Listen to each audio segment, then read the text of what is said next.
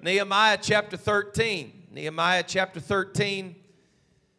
This is our focus chapter, verse for this week.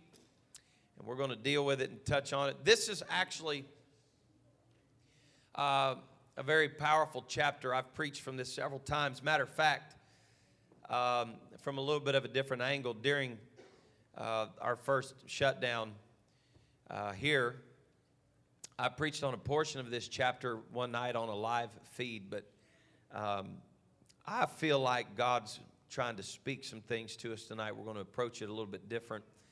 And uh, I want us to just read the second verse together, and then I'm going to kind of come in, in and out of the chapter tonight and do my best to get you out of here uh, before Christmas Day. Amen.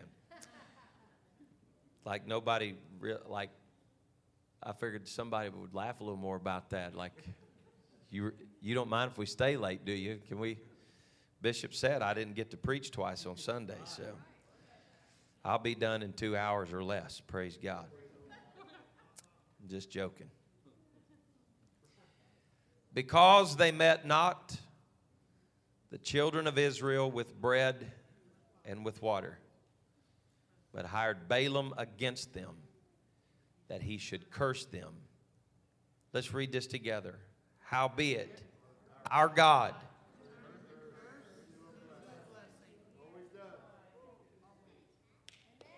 In your face, devil.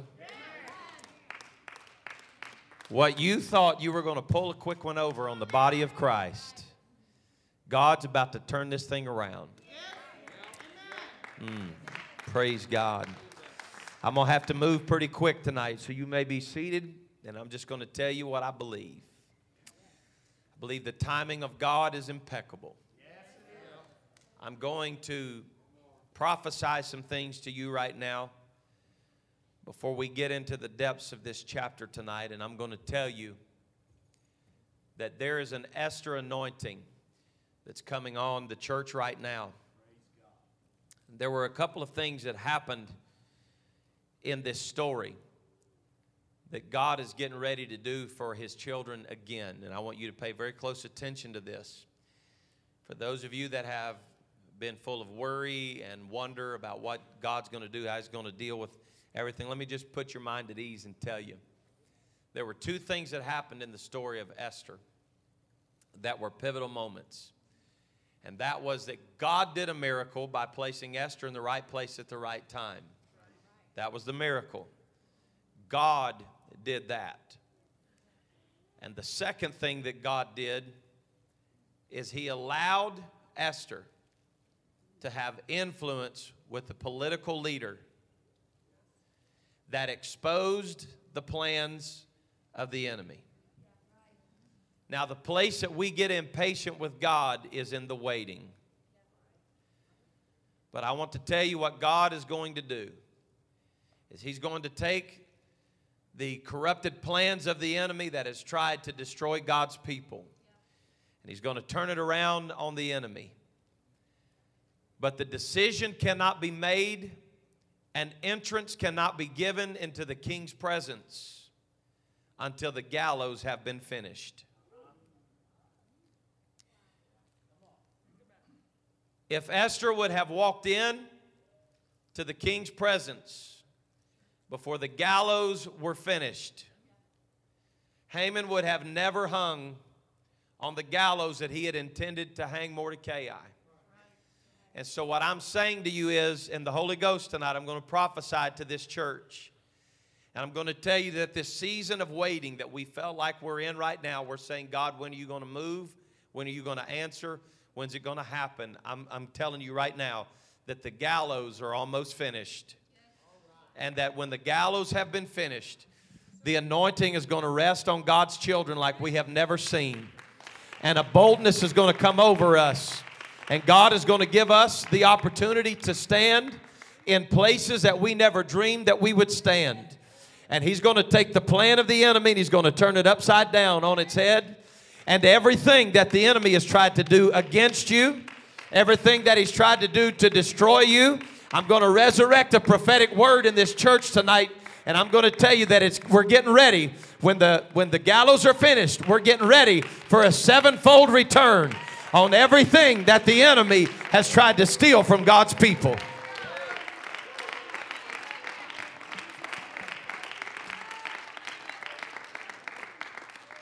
Now, Nehemiah is finishing a great work.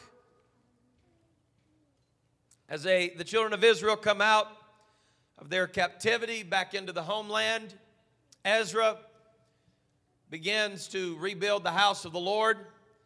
The second portion of Ezra's story is when Nehemiah comes into the picture, and in the English Bible, Ezra and Nehemiah are separated into two different books. In uh, an original context, really, Nehemiah is the end of Ezra's story. That Ezra builds a house for the Lord as the city is being rebuilt, and Nehemiah comes in to build walls around what Ezra has rebuilt. It's a picture of dangerous religious practices. For us to have the religious structure of the church, yet no protective walls around it, to have a city that we have come to and to claim as our own in the promises of God, yet the enemy still had open access to it. And by the time we get to the 13th chapter of Nehemiah, and you could preach so many things about this chapter, but I feel like this is where we're kind of at as a movement right now. Nehemiah begins to speak about the revealing power of the Word of God. Now, church, you don't have to believe this if you don't want to, but I'm going to tell you that the Word of God is the most powerful force in the earth. Where the word of a king is, there is power. And when the authentic word of God is preached, it exposes the corruption of the enemy. And Nehemiah comes back from a leave of absence, and the wall has been built, the breach has been closed, but something is off. And so he looks at the priesthood and he says, Get out the scroll and read. They unfold the scroll and they begin to read. And they read in the Word of God that day that the Ammonite and the Moabite should not come into the house of God forever.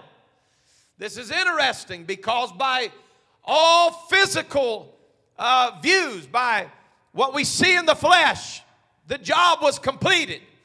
Ezra built the house of the Lord. Nehemiah finished the walls and closed the breach and put gates back into the city. The job surely has been done, but the word of the Lord was a revealer of the corruption that was still in the kingdom. And he said, The Ammonite and the Moabite shall not come into the congregation of the Lord forever. And the word of God revealed that although there is walls now, walls have been built around the house of God and around the city of God, there are still some things within the city that are corrupting a pure move of God. And then this prophetic utterance rolls out of the mouth and says this it's going to be just like Balaam. That when he tried to curse God's children, the Lord turned the curse into a blessing. In other words, there's some things that are going on that are not all right with God. But don't you worry about it. If you'll do the right thing, then God is going to show you that no weapon formed against you is going to prosper. Go ahead and let the Ammonite and the Moabite feel like they've got by with some things. But the word of the Lord came to root up, and the word of the Lord came to stir up, and the word of the Lord came to root out. I'm telling you that what God is looking for in the 21st century church is somebody that will declare the pure word of God. Not a word that will make us comfortable in our sin, not a word that'll make us comfortable in our predicament, but a word that will root up the nature of the problem that we see. This is God's church, this is God's city.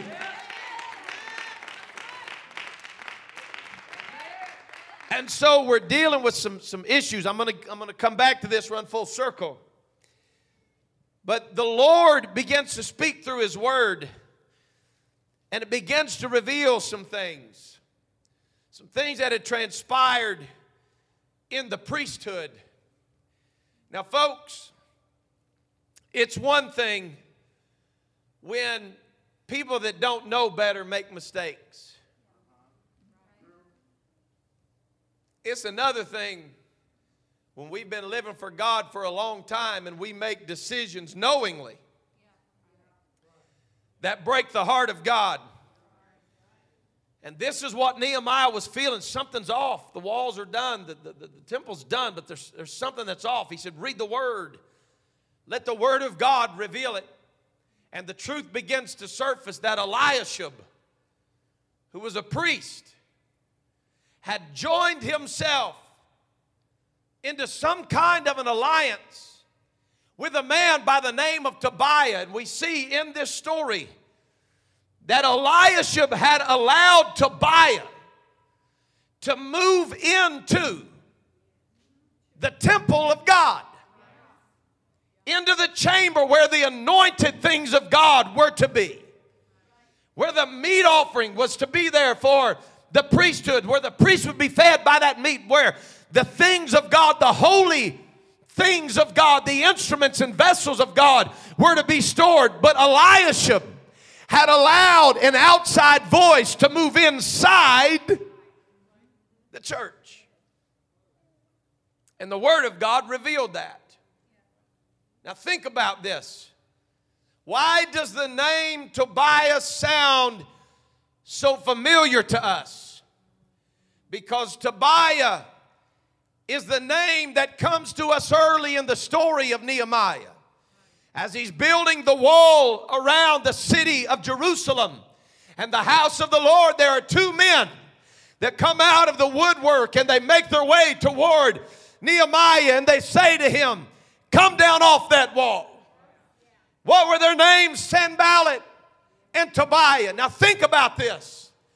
Early in the story, Tobiah was considered an outside influence that was trying to stop the work of God. But somewhere in the work of the kingdom, Eliashib becomes so weak that he allows what used to be an outside influence to now be an inside voice in the house of God. The pressure from Tobiah early in the story was come down, stop Quit building the wall. Quit building safeguards. Please stop. Nehemiah come down. And when he couldn't get to Nehemiah and Nehemiah kept working and the people had a mind to work, he waited till the job was completed. The whole intention of the wall and the closing of the breach, go back and read it for yourself. The wall was almost finished, but there were breaches in the wall and these people were still allowed to come and go. So Nehemiah closes the breach and he fixes it. But the issue is this what was supposed to be kept outside by the walls. The walls do no good if what should have been outside has now been allowed inside. This is such a picture that I hope you all can get the picture of what I'm saying to you tonight. It's unreal in this day and time of people who say they still believe in the power of walls, but the Word of God is rooting up and rooting out right now. That there are churches that claim in our the pure Word of God, and they claim that they're surrounded by walls. But here's the issue the walls that were built to keep things out of the church. Oh, my, my have now become the barricade that keep the secret things hidden in the house of God that should have never been here in the first place. How does it happen? It's nitpicking one day at a time. The enemy is like a Chinese torture chamber, waterboarding, dripping one drop at a time messing with your mind one night at a time, one restless night at a time. Eliashib, listen, this is wrong, man. You shouldn't be shutting us out like this. Breaking down the will of man over and over and over. And we see that it has caused some uh, serious problems among the people that Nehemiah is dealing with. Ezra came in and he said, Listen, if you're going to take this land back he said, There's some Samaritan people that we're going to have to kick out of this land that have moved in here while we were gone into Babylonian captivity. There's some things that we're going to have to move out. Now, listen to this. The very thing that Ezra was trying to get them to kick out when he comes on the scene, now, all the way through Ezra, the building of the house of the Lord, the finishing of the wall with Nehemiah, now those same voices that should have been removed as the city was being rebuilt are now at the very central structure of what God's trying to do in the temple. What, what, what's your point, Pastor? My point is this is that there's going to come a time if we, as the 21st century church, continue to spurn the voice of God and push away the warnings of God. And the word of God comes forth and says, Come out from among them, be separate. Come on, get rid of it, get it out of your life. That sooner or later you're going to find out that what you cannot control eventually controls you. Ezra said, let's, let's get it out. And then the priesthood starts marrying their women. And by Nehemiah 13, now Nehemiah is dealing with something. The strange wives were supposed to be put away. The strange wives were supposed to be gone. But now Nehemiah is dealing with what the people refused to help Ezra do. And Nehemiah said, Now here's the problem. You didn't listen to Ezra. And these strange women that you took to wife, you are priests. And your sons don't even know how to speak the language of the Hebrews.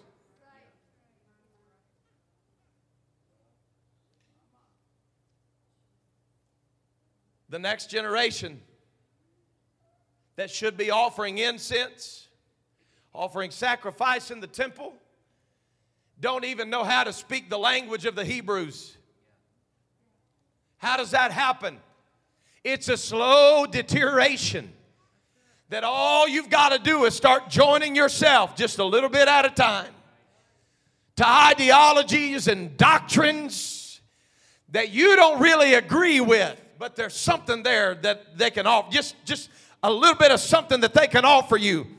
But what the priesthood never thought about is that while they're away, offering the offerings in the house of the Lord that has now been finished, that mother that they have unequally yoked themselves to is back at the house while they're investing in the house of God She's at home investing in their house and she's teaching the next generation of priesthood to pledge their allegiance to a language that is not the language that will work in the temple, in the house of God. What are you saying, Pastor? I'm saying to you that we've got to be careful the things that we marry ourselves to, the ideas that we connect ourselves to, all for the sake of fellowship, just so that we can be accepted and we can be connected with people. We have connected ourselves to ideologies and to doctrines that are going to train our children, and it won't be but one generation, and they won't even speak the language.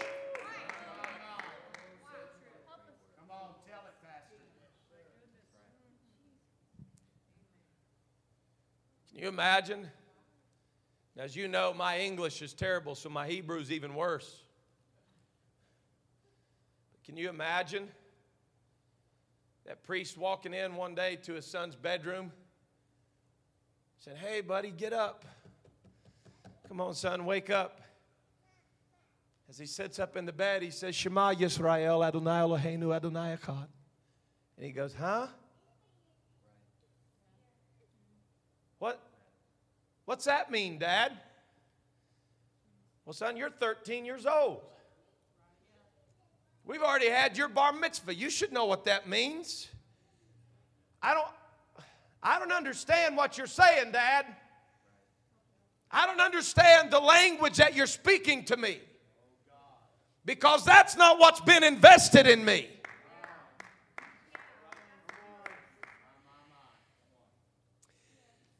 I fear sometimes that if we're not careful, we're going to extend our hand of fellowship to be certain that we're not alone. There's such, there's such a fear for some reason of isolation and being alone that we're going to extend. Now, I'm not talking, I'm not talking about your relationship. It's, it's certainly something you can apply to your own life, but I'm not talking about a man and a woman. I'm talking right now about the church, the bride of Christ.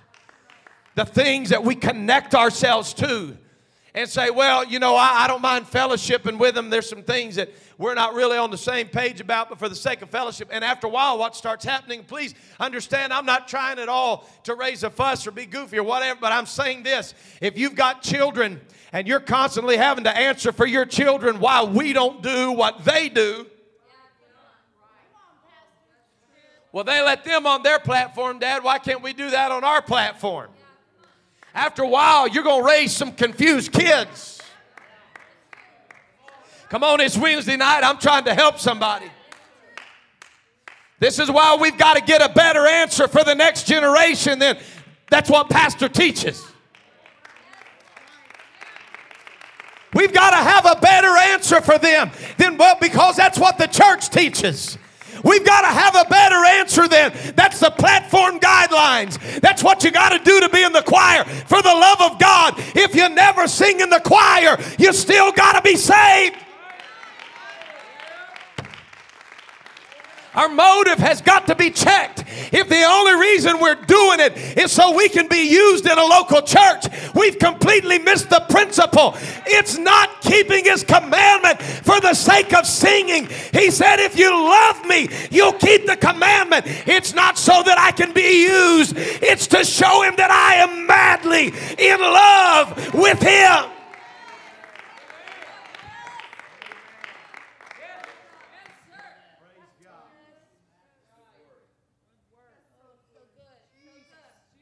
Levites are now in a tough predicament. They've married strange wives, they've got children that don't know the language, and they're not being taken care of in the house of the Lord. Why aren't they being taken care of? Well, because where they would have got taken care of, Eliashib's let Tobiah move in.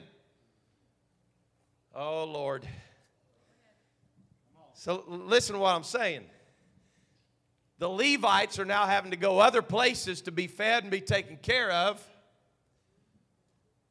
because the place that was supposed to feed them, Tobiah has taken up residence there. So it paints a picture for us of priesthood that compromise, not because the provision was not there,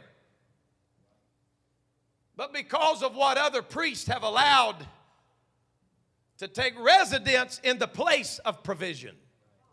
God have mercy. I'm telling you right now, I'm, I, I, th- this is good preaching. There's some things taking residence in the place that we used to be provided for. But now we've got to figure out a way to do it on our own. You know what this sounds like to me? It sounds like the story that continues to happen over and over and over and over and over and over and over with the children of God.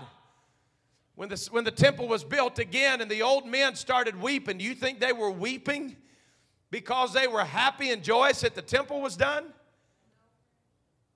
It said the young men shouted, the old men wept. Why did the old men weep? Well, because they were there to see what holy fire was like when it came from heaven and men didn't have to kindle the flame. The old men were there when the Urim and the Thummim were brought out for there to be clarity and direction given to the children of God.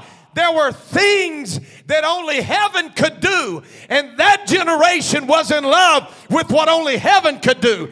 But the next generation that allowed the temple to be destroyed and then rebuilt, now they're having to light fires that years ago the Holy Ghost would light.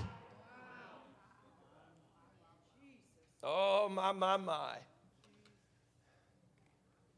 What kind of place have we come to in Pentecost? Where any type of fire that's lit, you know, they used to say if that don't light your fire, your wood's wet. But any type of fire that's lit, it's got to be lit by pushing and pressing and fabricating and manipulating. If the music doesn't play with our emotions, If it's not sappy music, like Bishop said, Jesus is my boyfriend songs. If it's not sappy music that doesn't just drain me out and I weep and cry. Listen, I'm, t- I'm just telling y'all tonight, I'm not trying to be ugly whatsoever, but I do not believe that it's the will of God in the end time church for us to have manipulated and fabricated moves of God. I believe we need to let the Word of God clear out the inner sanctum of provision for the priesthood in the house of God. I believe it's time for restoration in the body. I believe it's time for us to get back to seeking God to do what only God can do. I'll break it down for you like this, okay? I have no desire to go back, so understand that. But the moves of God that we read about in days gone by and that we hear stories told, my great grandfather having mighty moves of God where people by the 10s, 20s, 30s, 40s, and 100s received the baptism of the Holy Ghost. That didn't happen with air conditioning. That didn't happen with padded pews. That didn't happen with sound systems. And now we've come to the place where if a, a six string guitar that has a broken string, so now it's only a five string guitar and four of them's out of tune. But they get to singing and the Holy Ghost get to moving, people start getting the Holy Ghost, and now we're too good for that. So if, if we don't have that, then we've got a piano that never goes out of tune. It don't have to be tuned. It's just it's just there. We got drums and bass. We got everything together. We got it all right. We got good sound system. I, have told uh, our team back there when you turn the key, when you turn the key back there, and the sound system comes on, there's right at a hundred thousand dollars worth of power that comes on when you turn the key.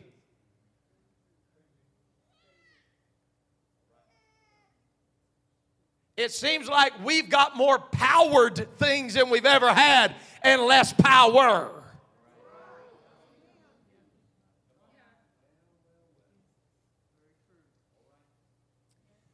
I'm telling you right now, before we ever knew what a good drummer was in Pentecost, we knew what aisle runners were.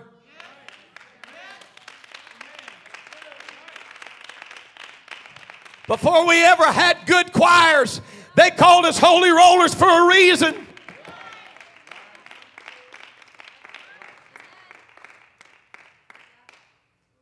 I don't know.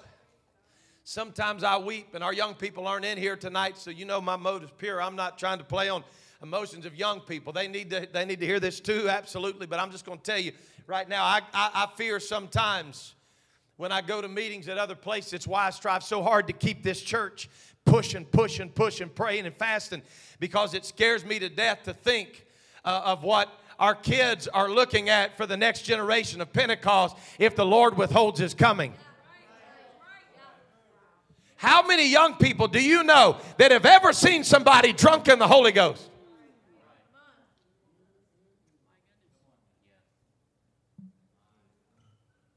How many of you women that have been cleaning in this church recently have had to stop the vacuum cleaner and take it apart because bobby pins are hooked in it? Probably not.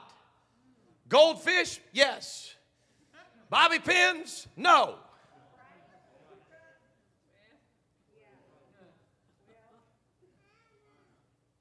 Are you hearing what I'm telling you tonight? The problem is that the weaker the church becomes in our demonstration and our power, then the next generation. So let, let me try to break this down for you like this. If you come in in the fire, you're never satisfied with anything less than the fire. You come into a church that's never known the fire, you don't even know what you're missing.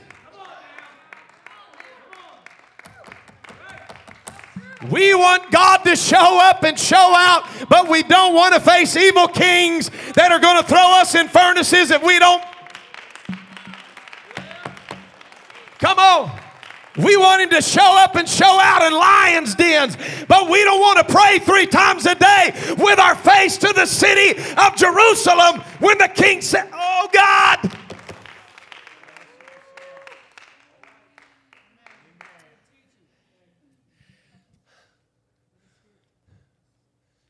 It's hard to sleep all night long, every night in perfect peace, and be restless in the Holy Ghost.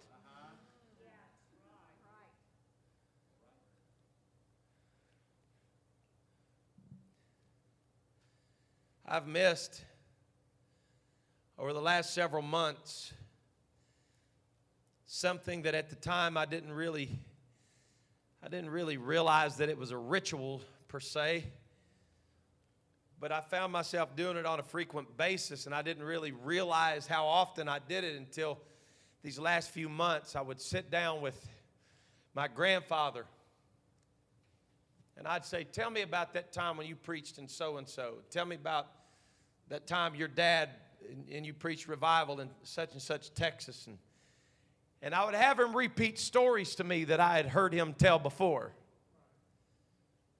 Tell me about that time that you were preaching in such and such place. And, and, and he, he was preaching in Texas. And he was behind the pulpit. While he was preaching behind the pulpit, he, something just hit him. He got extremely sick to his stomach. He thought he was going to vomit on the, on the, on the platform, on the pulpit.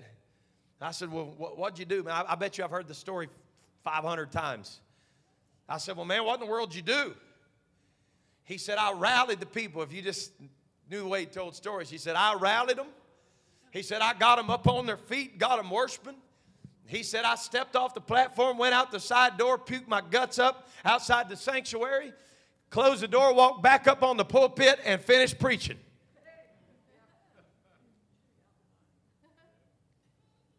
I'm like, hang on a second.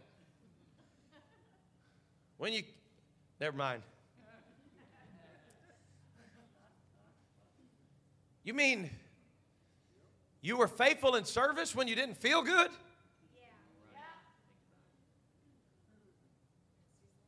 Yeah. Woo! Y'all probably didn't hear it, but I just heard that rat. Anybody know what it was doing?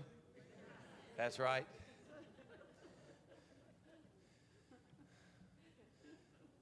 Got so quiet you could hear a rat licking ice.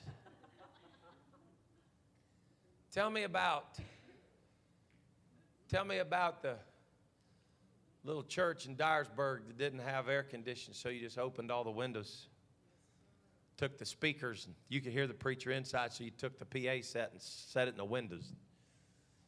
Preached to all the old boys sitting out on the beds of their pickups, dipping snuff, sitting out there smoking in the in their cars with their window rolled down. Tell, tell me again about the night that you were preaching like that and the drunk man stumbled in the back doors of the church. Tell me about the night that you were awakened out of your sleep. Larry Merrill called you drunk as could be in the middle of the night said he wanted to be baptized, so you just stayed in bed and said, I'll baptize you when it's convenient for me. If you've heard the story, you know that's not what happened. He got up out of the bed, came down to the church in that building, met with a man that was drunk as Cooter Brown, got him up in the baptistry. Big man. If you knew Brother Merrill, big man.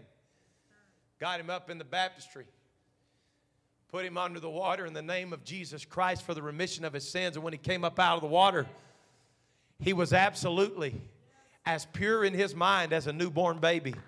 He was completely sober. How?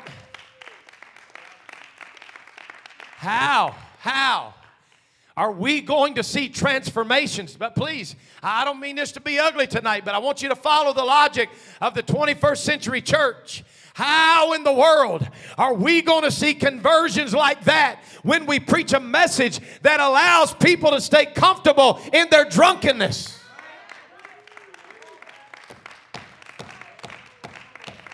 Oh, just let him work on you, honey. It's going to, at some point, people are going to have to get uncomfortable enough to get up out of their seat and make their way to an old fashioned altar all by themselves.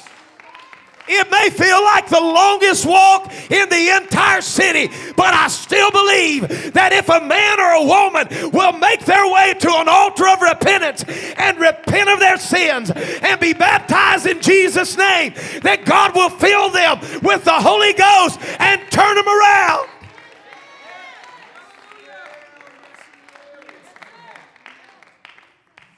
I'm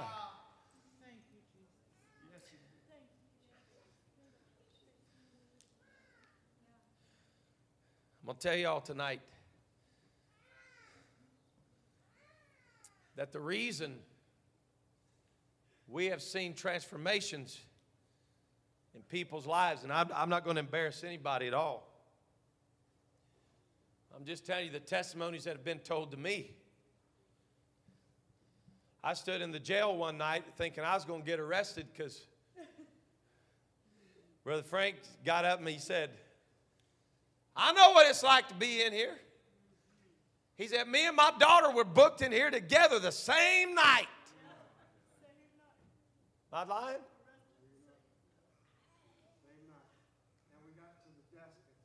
Got to the desk at the same time. Yeah. Why in the world? Would you even want to join yourself to something that says there's no hope for you to change? Just keep on drinking. God have mercy. Keep on drugging. Listen, when we get to the place as, as a 21st century church that we start okaying social drinking, all we're saying is, is the power of God can't change you, so just do a little less than you used to do.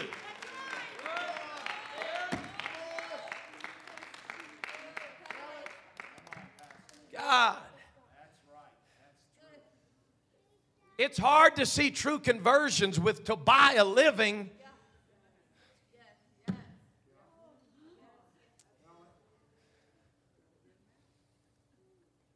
spirit of compromise may grow people, but it'll never grow a church.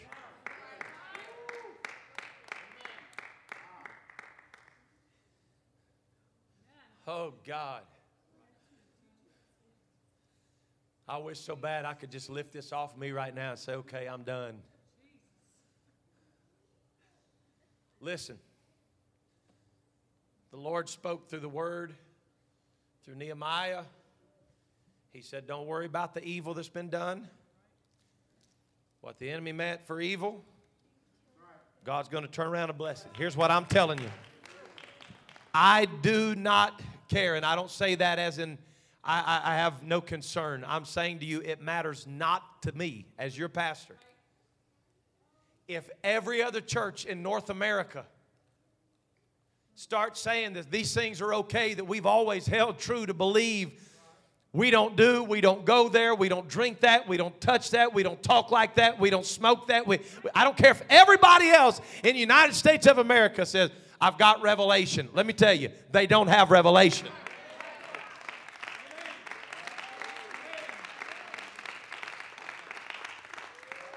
You've heard me preach this through the years, but this is one of the scariest things that keeps me on my face for this church. And that is that revelation and delusion feel so similar to one another because they have the same source.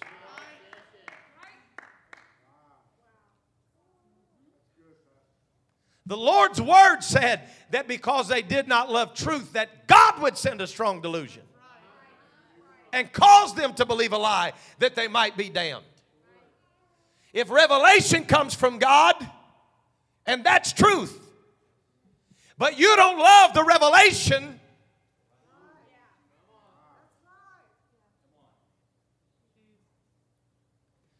just ask y'all a question. I want you to think long and hard about this. I know pastor's old fashioned. I know that. That's okay.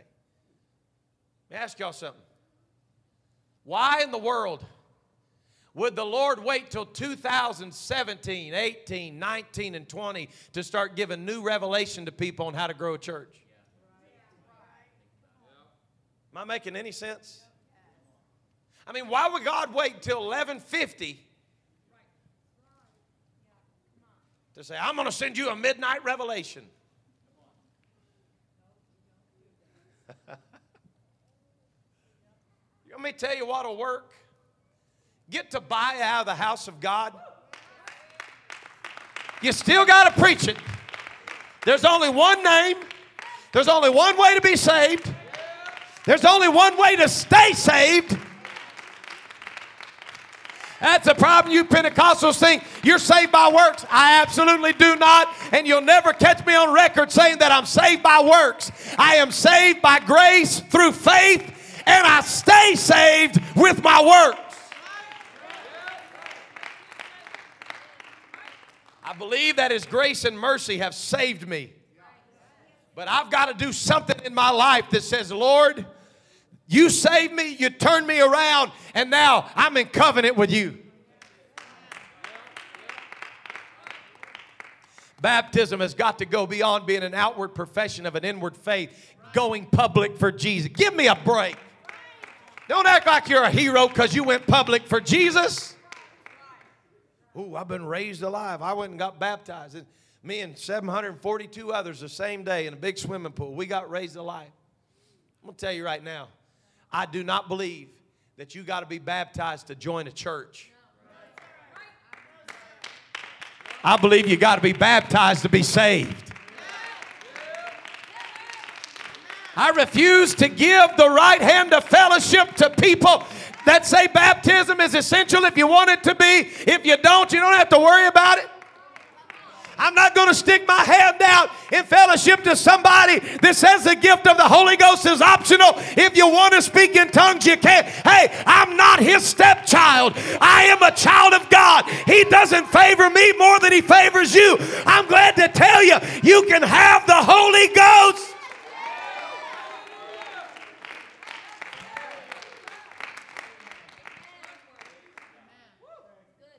What, what do we do? Okay, here's what we do we let God fix the curse, turn it into a blessing. That is not the whole point of the chapter. The point of the chapter is let the word of God reveal what's missing. He finds out Tobiah is where he shouldn't be. So Nehemiah walks in and he tells his priest, he said, Go in there right now and clear out everything that Tobiah has moved in. Empty the room out. And you get this picture of pieces flying out of the room, flying out of the inner sanctum of the temple, just cleared it out. Got them an assembly line going, throwing it out in the front yard. You have been evicted. You don't live here anymore. You don't belong here anymore. You have been evicted, Tobiah. All of your ideas, all of your doctrines, all of your philosophies, you don't belong here anymore. This is your eviction. But that was not enough. Because then he said, Now take everything holy that was supposed to be there in the first place, that Tobiah or worldliness had moved out so he could move in and take all of the holy anointed things and put it back into the room where it belongs. You want me to tell you what God is going to try to do in this end time? I believe there are some people, and you can write it down and say that I said it and prophesied it or whatever. But God is about to reach down to some people that have been disillusioned by Tobiah's spirits, and God is about to turn them around in the end time. I believe that God is going to give some people that have compromised another chance to turn around. Hallelujah. I believe it's some people that have got off track just a little bit and they're going to start moving some things out. They may lose some people in the process, but they're going to raise up a holy church. I don't know who will watch this. I don't know who will see this, but if any of my friends are watching this, if any of my friends see this that have walked away from this apostolic truth, let me reach for you and first tell you that I've never stopped loving you, no matter what the devil's tried to tell you about me. I love you as much as I've ever loved you, but I'm ready for you to come back home. I'm ready to hear you preach Acts 2:38 again. I'm ready to hear you preach Jesus' name baptism again. Come on, brother, get back in the old ship of Zion.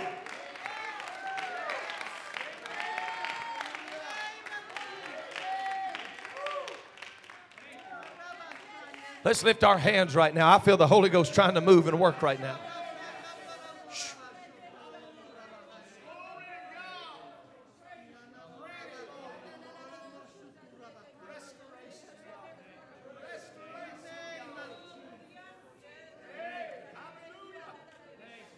Telling you right now.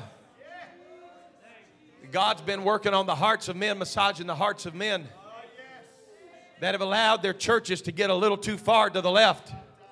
And He's been working on them. I've got witnesses in this place tonight that can tell you the truth. Now, I'm not talking about everybody, but there are some men right now. I've got witnesses of it that are saying things like this Brother, I'm trying to get my church back to the center of the road. I'm trying to get my church back to holiness. I want my church to come back to a more conservative way. And here's all you got to do keep preaching it, keep moving Tobiah out, keep the house filled with holy things. You know why I have people come preach for us that make you feel uncomfortable sometimes? Because I still believe this. I've had guys get up here and preach before, and I'm sitting in that chair like, oh my word. But when we've come to a place where sinners don't even feel uncomfortable at all,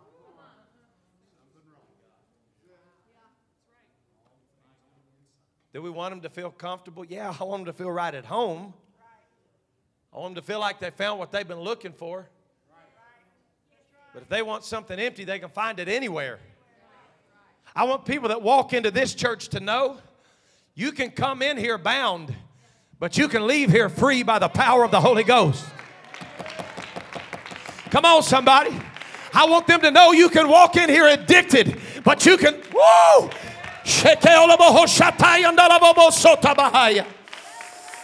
you can walk in here broken, but you can leave here healed.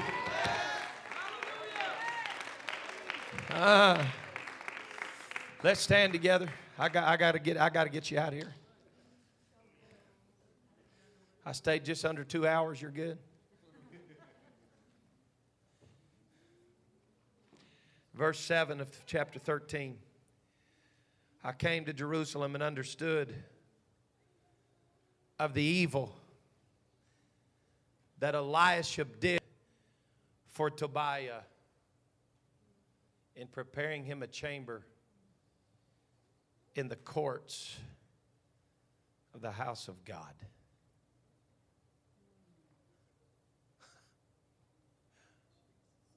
It grieved me sore.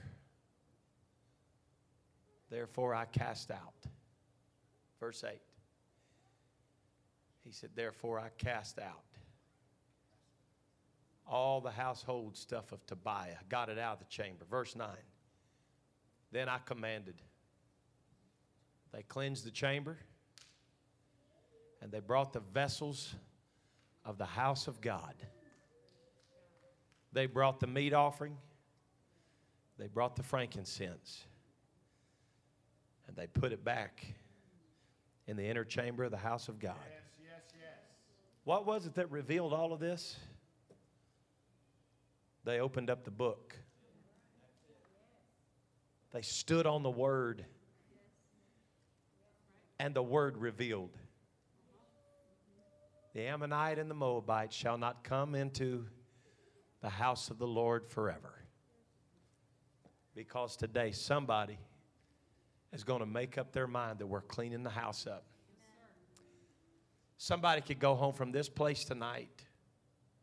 There were so many things that happened in here, forgetting the Sabbath, forgetting God, putting God off. Listen, you can go home tonight and start cleaning out some things that you've let move in. But don't leave the room empty. Don't just get rid of the distraction, replace it with fervent prayer. Come on now. It's time to fill our houses up. When we feel led of the Holy Ghost, it's time to get up out of that bed. Go find us a prayer closet somewhere in the house. What if I wake my family up? That'd be a good thing for your family to hear you wake up praying in the house. Oh, God. Max Lucado said, this is in our devotion from this week. In God's hand, intended evil becomes eventual good. So we've got to let God handle what He can handle. But God did not come down into the temple that day and clean out the inner chamber. That was on Nehemiah. That's right.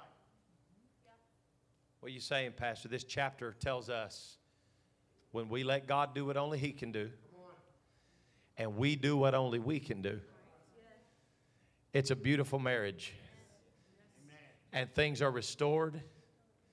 Life is different. It happens the way God intended for it to happen. I'm praying over this church tonight, this assembly, and I'm praying over the apostolic church. I'm praying over Pentecost right now that God would heal our land.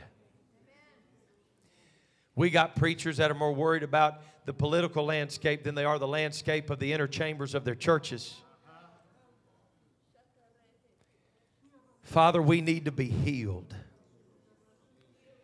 I'm asking you to restore order in the church. God, I'm asking you to restore apostolic authority in the church. I'm asking you, God, to move across our movement globally right now and restore us to our roots. I pray, God, that we would make a departure from Rome tonight, that we would make our departure from the ways of Rome tonight and connect ourselves to the root system.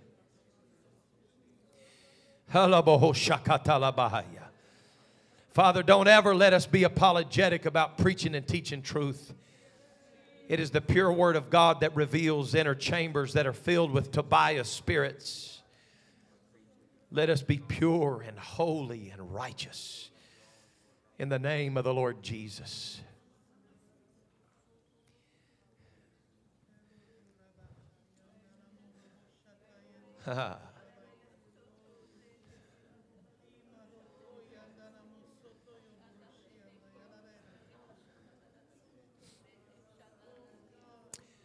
We'll never hear stories about modern day martyrs. If the gospel we preach at the coming of the Lord is not even worth convicting and prosecuting somebody over. Think about that. Well, what if what if so and so sect of religious people, what if they get turned loose in our land and they they start coming radical people and they start start coming to our church? I, most places don't have anything to worry about because we spend so much time trying to find in common with them. We're probably closer than you really think we are. No, we're not. We're in a completely different root system. I was talking to Brother Stephen in the office tonight before church. Somehow we've unplugged ourselves from Jerusalem and we've plugged ourselves in to, to Rome, to reformed ideas, and we've said, oh, yeah, yeah, yeah, we're, we're separated from the world. In what ways? How? How have we separated ourselves from the rest of the religious world? Oh, well, we, we preach, we, we preach different than they do. Yes, I'm going to tell you something tonight, church. We are grafted in to a body, and I don't, I don't want this to sound disrespectful, but we are grafted into a, a, a vine that they're not grafted into. We are connected to that holy branch. We don't believe that Jesus was a prophet, although he prophesied. We don't believe that he was a rabbi, although he taught. Yes, he was a rabbi that taught, but he was not just a rabbi. He is God manifest in the flesh. Our root system runs directly to the Jehovah God, Yahweh, one living God of Abraham, Isaac, and Jacob that manifested himself in the flesh of Jesus Christ and purchased the church with his own blood.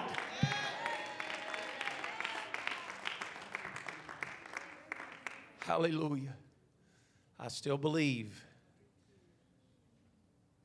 that He has called us out from among them.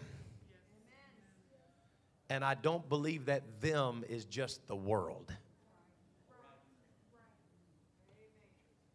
I believe that them are the ones that John talked about when he said they went out from of us, but they weren't of us, or they would have never left. Them are the ones that Jude said have crept in unaware and they've perverted and corrupted the doctrine. He said, Be, Beware and earnestly contend for the faith that was He's not going to deliver a new one in 2020. Once delivered. Once delivered. God, help us. Help us, Father. I'm pleading, God, before this congregation of righteous people tonight. Help us. Help us to find our way. God, in this evil day that you told us was coming, that are lovers of their own selves more than lovers of God. They're lovers of pleasure more than lovers of God. Boasters, high minded. They love the gods of this world. Let this body, this assembly, be found in the remnant that's holding on to truth, that's holding on to the faith that was once delivered and earnestly contending for it. I plead the blood of Jesus over this assembly. I plead the blood of Jesus over all that will hear my voice tonight, over all that will hear the echo of this meeting tonight. And I pray, God, that you would help us to find our way. Let us be prepared as a bride, spotless and without wrinkle, at the rapture of the church. In Jesus' mighty name.